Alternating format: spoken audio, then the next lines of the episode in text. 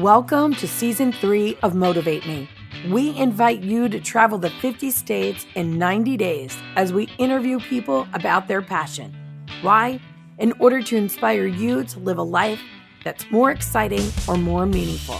This is Motivate Me, and I'm Lynette Renda.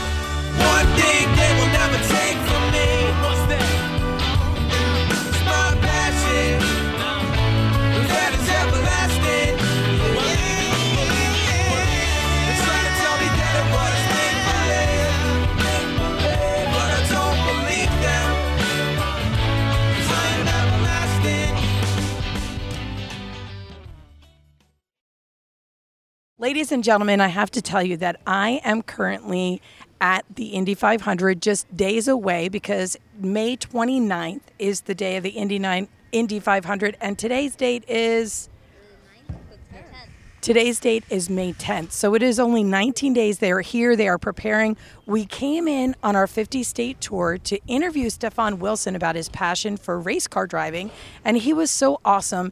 And the people here on the track are absolutely amazing that we had to do a part 2 of this interview just to talk to the people behind the scenes who are a part of it because they are just such passionate people. So the first person I'd like to speak with is Emily. And Emily, tell us your position with Stefan. Um, I'm his public relations person for the KV side of the Indy 500. So I accompany him, I deal with his laundry, I'm pretty much his personal assistant for the whole month or his babysitter. So And you guys look like you have a very nice sister brother kind of relationship, like that. You, that you're very good friends. Well that yeah, I mean I met him last week actually. So yeah, we sort of clicked, I guess.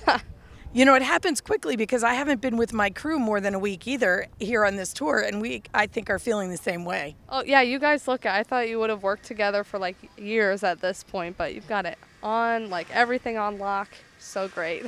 Now, this is not your first rodeo though here at the Indy 500. No, um, usually in the past I've done the hospitality area for the team, so I'm just the hostess, so I'm constrained to one part of the track, but now I'm just running around everywhere, and it's really nice growing up in Indianapolis to see this side of it as well, not just go to the race, but be a part of it.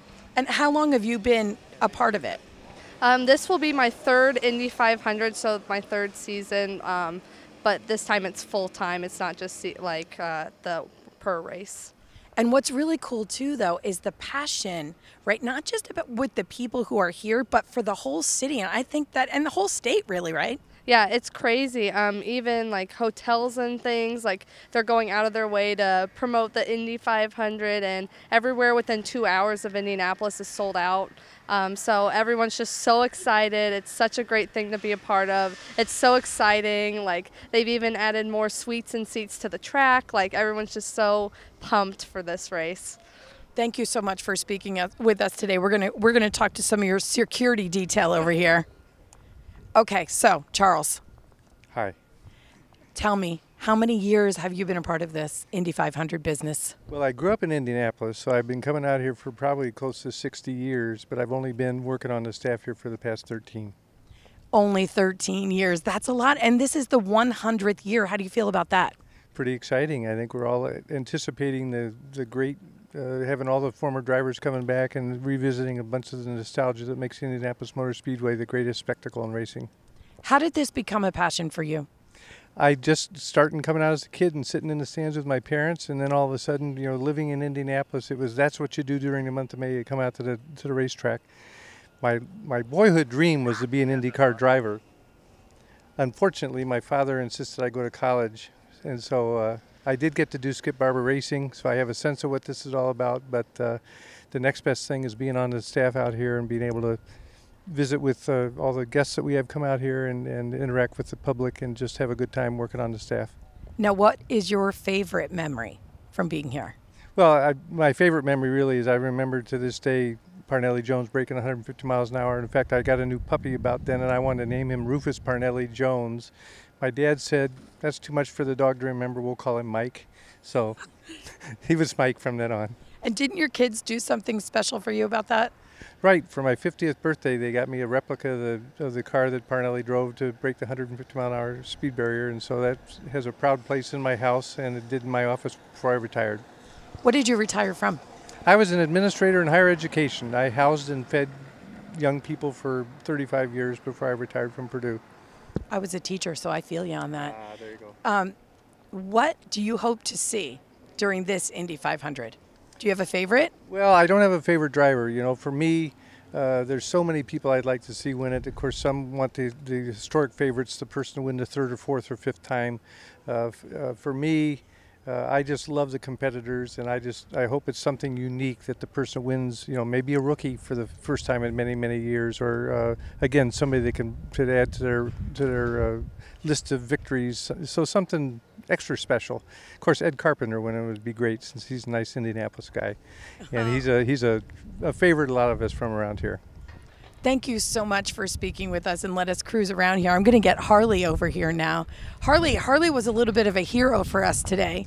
He um, took us right onto the track. He took us right to the finish line where we got to see the walk of bricks, Yard of bricks. yard of bricks. Let me say that again. Where we got to see the yard of bricks. Yes, that was super cool. Thank you very much. I appreciate it, and I'm glad to meet every one of you. Now, Harley, how long have you been a part of this Indy 500? This is my 27th year. And how does that make you feel? How do you feel when this? I, I see the energy bubbling through you, Harley. Yes, and especially with the 100th year that we've had, because like I said before, the, there was like a five-year layoff between World War II, and Mr. Rick, Rickenbacker bought it and restored it, and that's how we got to becoming famous again. So. Well, it was really awesome of you to show us around. Do you have a favorite memory from being here those 27 years? The four times AJ won, he was my favorite driver. so, So that's exciting. And you actually just introduced us to one of his pit crew members, right? yes, ma'am. And he was super nice. Um, is it Phil Long? I think so, yeah. Um, so what is what do you hope to see happen this Indy 500? Uh, if there's somebody that has never won before, I'd like to see them win. And if there's somebody that's going to set a record like five times or something like that, that would be wonderful. But it, you always like to see somebody won that's never won before, even though you have your favorite drivers. So. Thank you so much for sharing your passion with us. And I know it is your passion because you walked us all up and down, gave us the most amazing tour. And I appreciate so much. I'm so glad I met you, Harley. You're welcome. Thank you. Thank you for listening to today's episode. I have come to be known as the 50 States in 90 Days Lady, a concept that is unfathomable to most. If you would like me to come speak at your event about how to envision, explore, and execute a plan, or how to create a life that is more exciting or more meaningful. You can find me at motivatemepodcast.com. And the world keeps turning and I just keep moving along.